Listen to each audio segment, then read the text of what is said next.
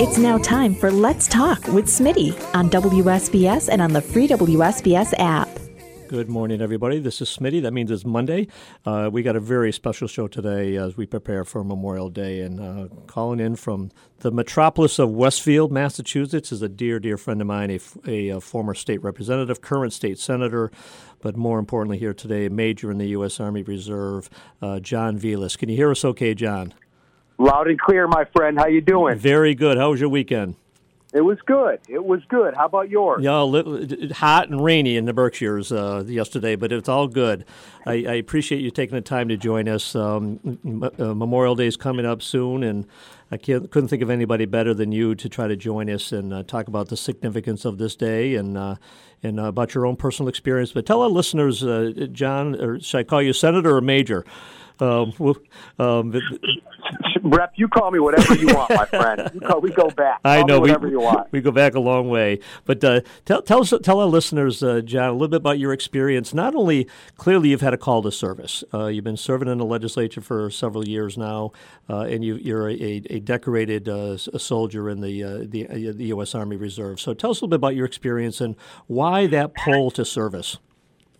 You know, Representative, it's a great question. You know, I, I have always wanted to, from a very, very young age, I always wanted to serve in the military in some capacity. Um, I made a decision to obviously go to the United States Army, where I still to this day am a major, as you said in the intro, a major in the U.S. Army Reserves. And to me, it was kind of a, a simple choice. I mean, I look at, I mean, you don't have to look too far. You don't have to watch the news that much today to see that, you know, we live in a, to this day, we live in a very, very, very dangerous world with a lot of different things going on, and and it's just, you know, one of my first experiences was that I had traveled abroad, and I and, and I realized after not spending that much time at all abroad that you know are the flaws that we may have in America, notwithstanding, it's still the greatest country on earth, and and that really was a call a call to service for me. So I so I signed up for the Army. Um,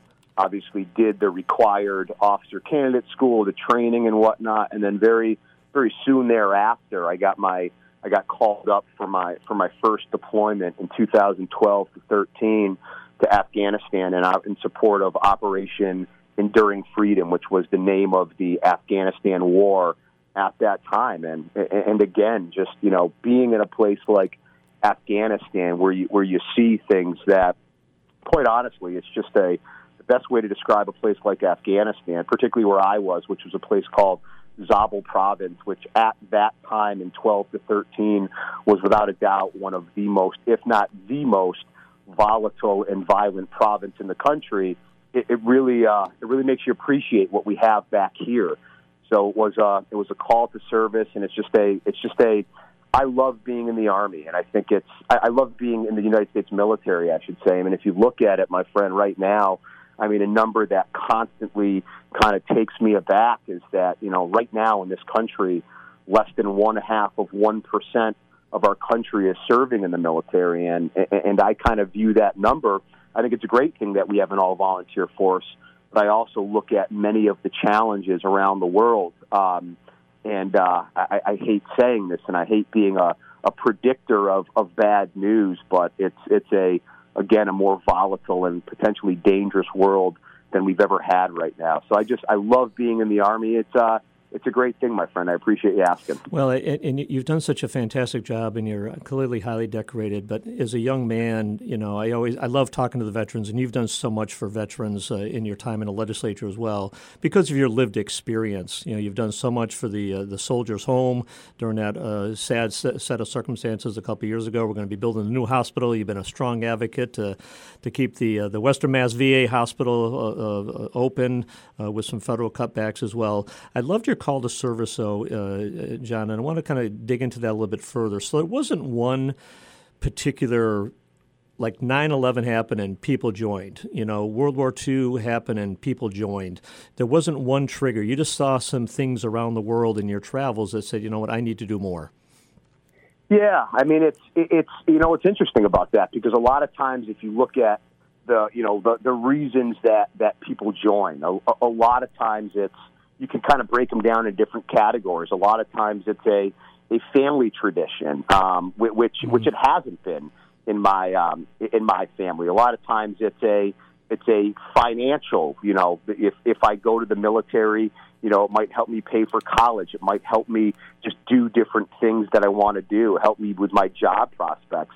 And then there's like you correctly pointed out an incident, whether it's you know nine eleven or going back years, Pearl Harbor. With me, it was just kind of a, it just a always loving a, a love of country, a love of service, and wanting to wanting to participate. Ever since I've kind of been a, a little boy, I've always been fascinated by by war movies and war books and about. But it's it's it's deeper than the actual war itself. It's just that you know this America is a place that to this day, as we all know, people want to come here because they view it as a place where if you come to America, you can possibly achieve that American dream. And and to me, that's just something that's worth fighting for. You know, the hope is that you never have to fight for it. But for me, it was just kind of always this process. I guess, I guess, just being very patriotic my entire life. Um, so, but it, it's fascinating. I, you know, being the chair of the Vets and Federal Affairs Committee, we spend a lot of time thinking about, you know, wh- why people join the military, how we keep them in, how we retain them. And one of the things that's fascinating, if you do a deep dive on this stuff, is that the force today is made up of so many different people from all walks of life. I mean, truly the most diverse institution in the world is the United States military, but everybody joins for, for different reasons. And I think that's a I think that's a really special thing. We're here with uh, Major John Velis, a, a, dear friend of mine. He's, oh, by the way, a state senator as well, doing some fantastic stuff. But on this on this special uh, episode of Let's Talk with Smitty, we're, we're kind of focusing on Memorial Day. And I want to stick on service for a second. Then I want to get into the Memorial Day activities.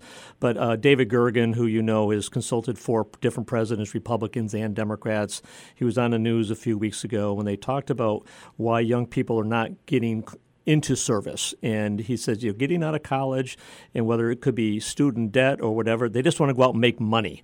They're not, the young people are not thinking about service as much as they were during our generation. Is there something we can do, you know, as elected officials to make that more enticing for people to, whether it be the military or a city year or AmeriCorps, uh, to uh, think about serving their country or their community?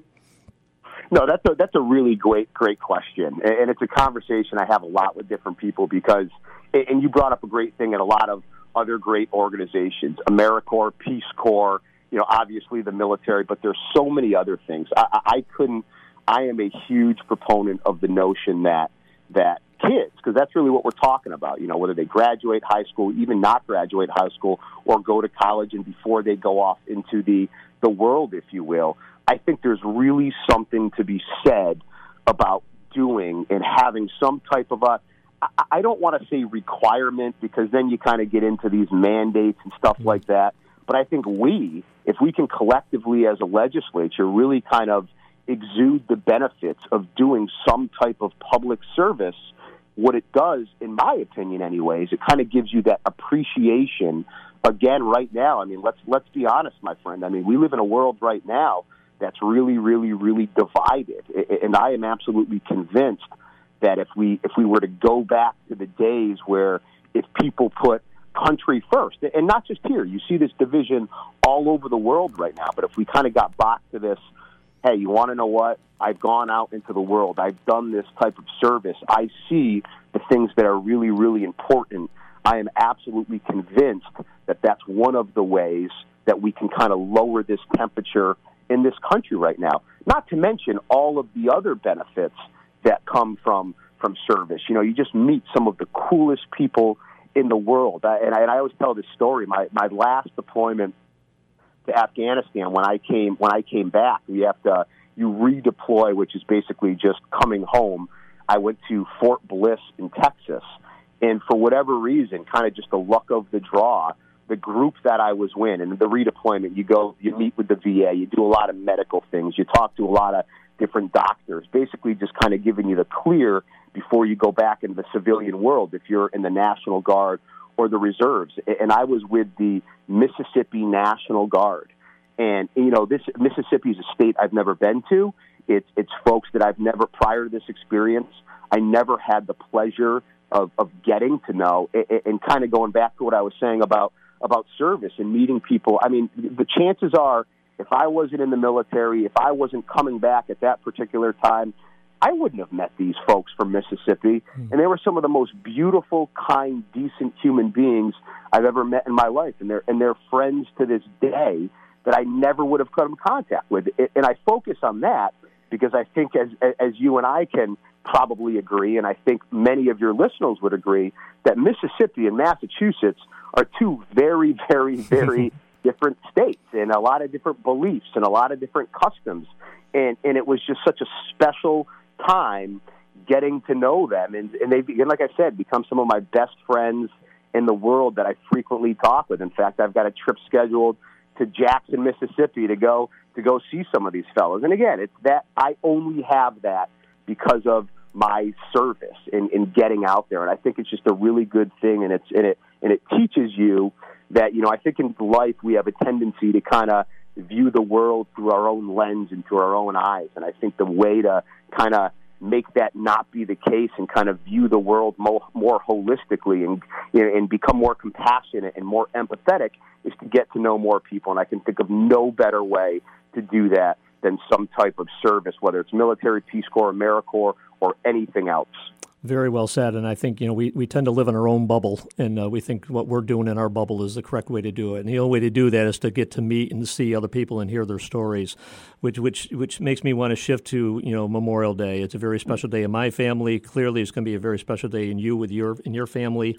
You know, um, what does Memorial Day mean to you? You you've seen some some tragedies in your military career and, and, certainly within your district, but why is this day so important? And it's I always think that Memorial Day is a day we should celebrate every day because of the service and sacrifice of so many folks. But what does Memorial Day mean to you?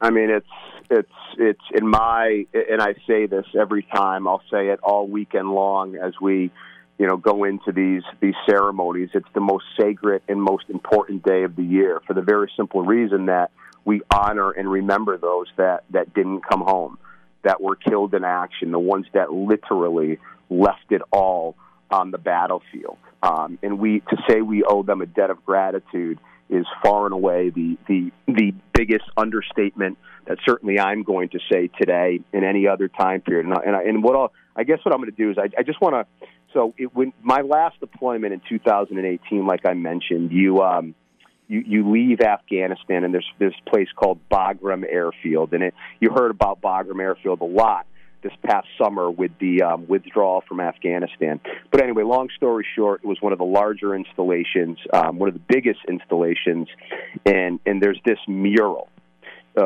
a painting, a picture. And when you're leaving Afghanistan, and I and I stress the word leaving because this mural is only on it's, it's when you leave it's in an air terminal. We call it a PAX terminal when you're leaving the country when your tour is over. And i just want to take a second to unpack that for a second. This mural is not there when you get to afghanistan. This mural you do not see when you're leaving afghanistan to go on a two week leave. You only see this mural if you are leaving and your tour is over. And what it says is that this is a tribute to all who have fallen during Operation Enduring Freedom. Live a life worthy of their sacrifice. Mm. And and it's and you pause. And I know my experience when I was walking up those stairs and I looked at this mural. I saw several service members in front of me stopping, reading it, pausing, and I saw several, including myself, that had a had a you know that choked up and had tears in their eyes. And, and it's there that it hits you in the face that, you know, you're going home. You are one of the fortunate ones, but you've got any number of buddies, whether it's in Afghanistan, Iraq, or any other conflict in the history of our nation, that are not going home. And that's what Memorial Day is about those we honor who are not coming home. And I love that sentence live a life worthy of their sacrifice. Mm-hmm.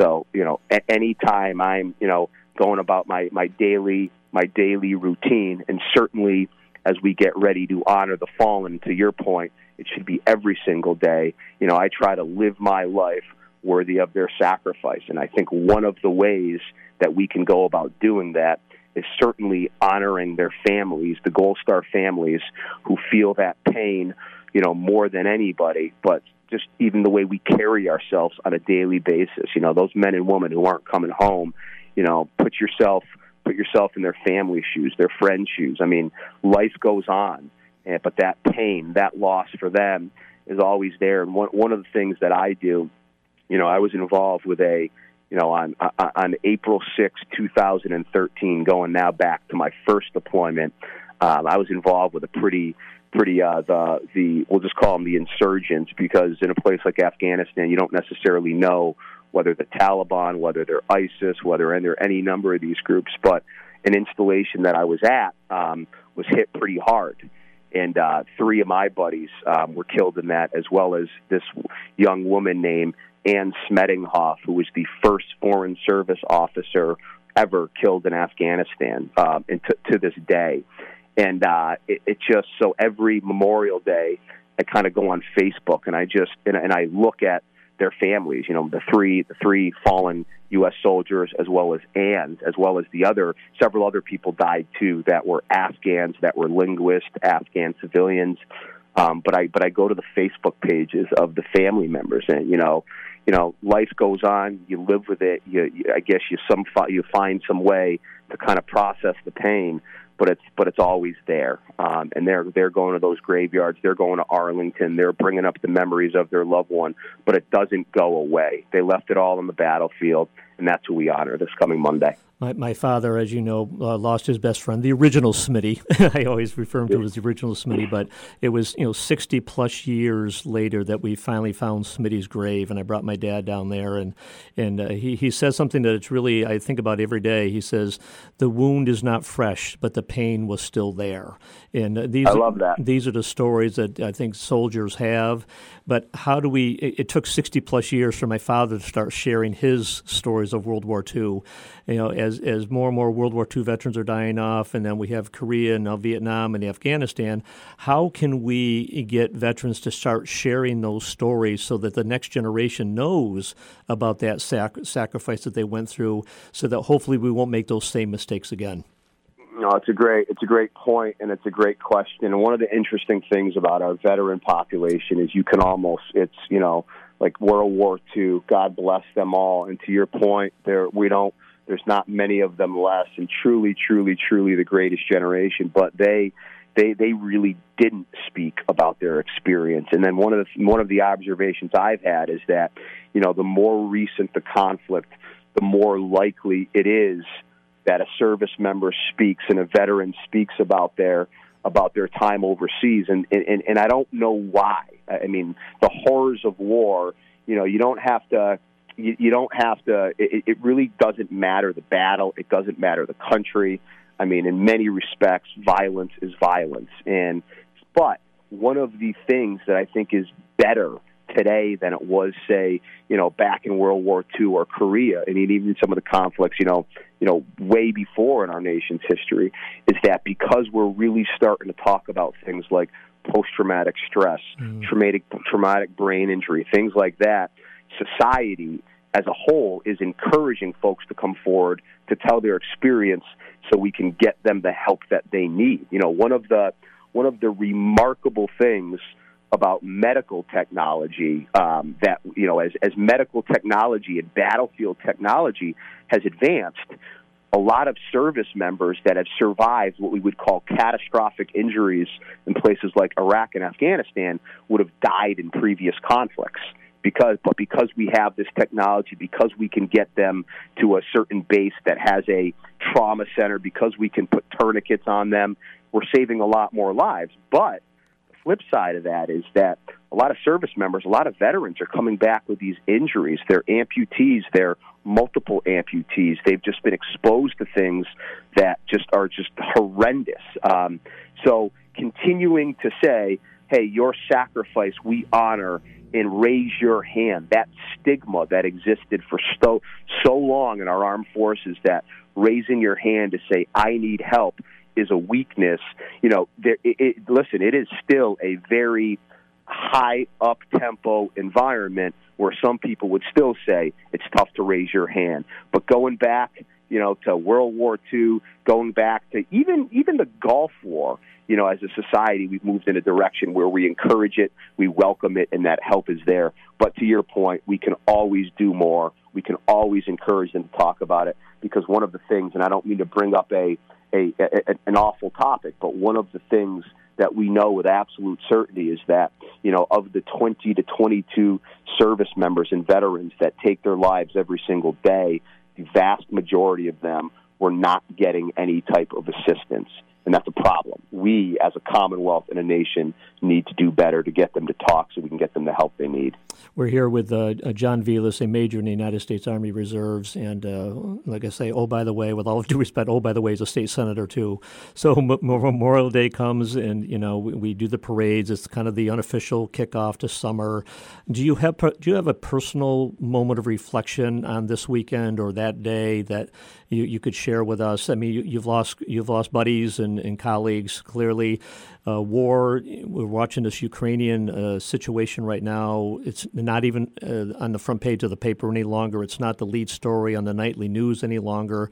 But how do we keep the those issues out in the forefront so that I always say the next generation is prepared to help these folks who are, who are paying the ultimate sacrifice? But do you have a personal moment of reflection that's uh, kind of historic to you? I go visit my father's grave. I actually wear my father's World War II dog tags every day of my life, and uh, if, if, we're de- if we're so if we're dealing with an issue at the at the state house, I just I just put my hand near my heart and I feel the tag and I said, what would my father say? What would my father do? Um, what what is what exercise do you go through this coming weekend?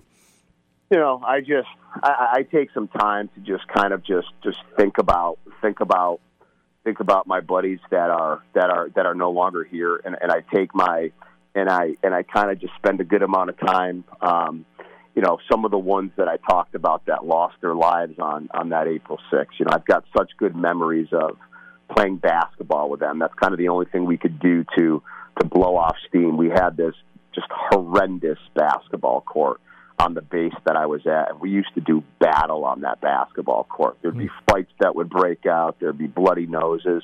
But you know, and then and then you know, a day later, two days later, those those service members um, were killed and and so so from my standpoint, I, I, I kind of pause and I and I think about them. I think about them. I think about their kids. I think about their young children that are growing up that you know don't have, in this instance, a dad. Um, and, and I just it just it just gives me the the energy and the momentum and the strength to go out and do what we do so well in Massachusetts, which is take care of our veterans. I truly believe that if we could go up in heaven and say to these folks who lost their lives, what can we do to honor you? I'm sure they would look at us and they'd say, take care of my brothers and sisters who survived and make sure they get everything need because you can never do enough for, for our service members. And of course, they would say, take care of my family. Um, and that's kind of how I honor them and then think about them. But it's a very obviously a very personal day, and there's a lot of there's a lot of mixed emotions this coming Monday. And I think that's important for people to realize, especially now when so few people, again, that less than one half one percent. Yeah, it is the unofficial start of the summer, but it's also the most painful day of the year for a lot of Americans, and I think we need to honor them um, in every way we possibly can. Major John Velis, thank you so much for joining us. Um, and I hope the folks who are listening here today and think about this each and every day. I appreciate you taking the time to join us.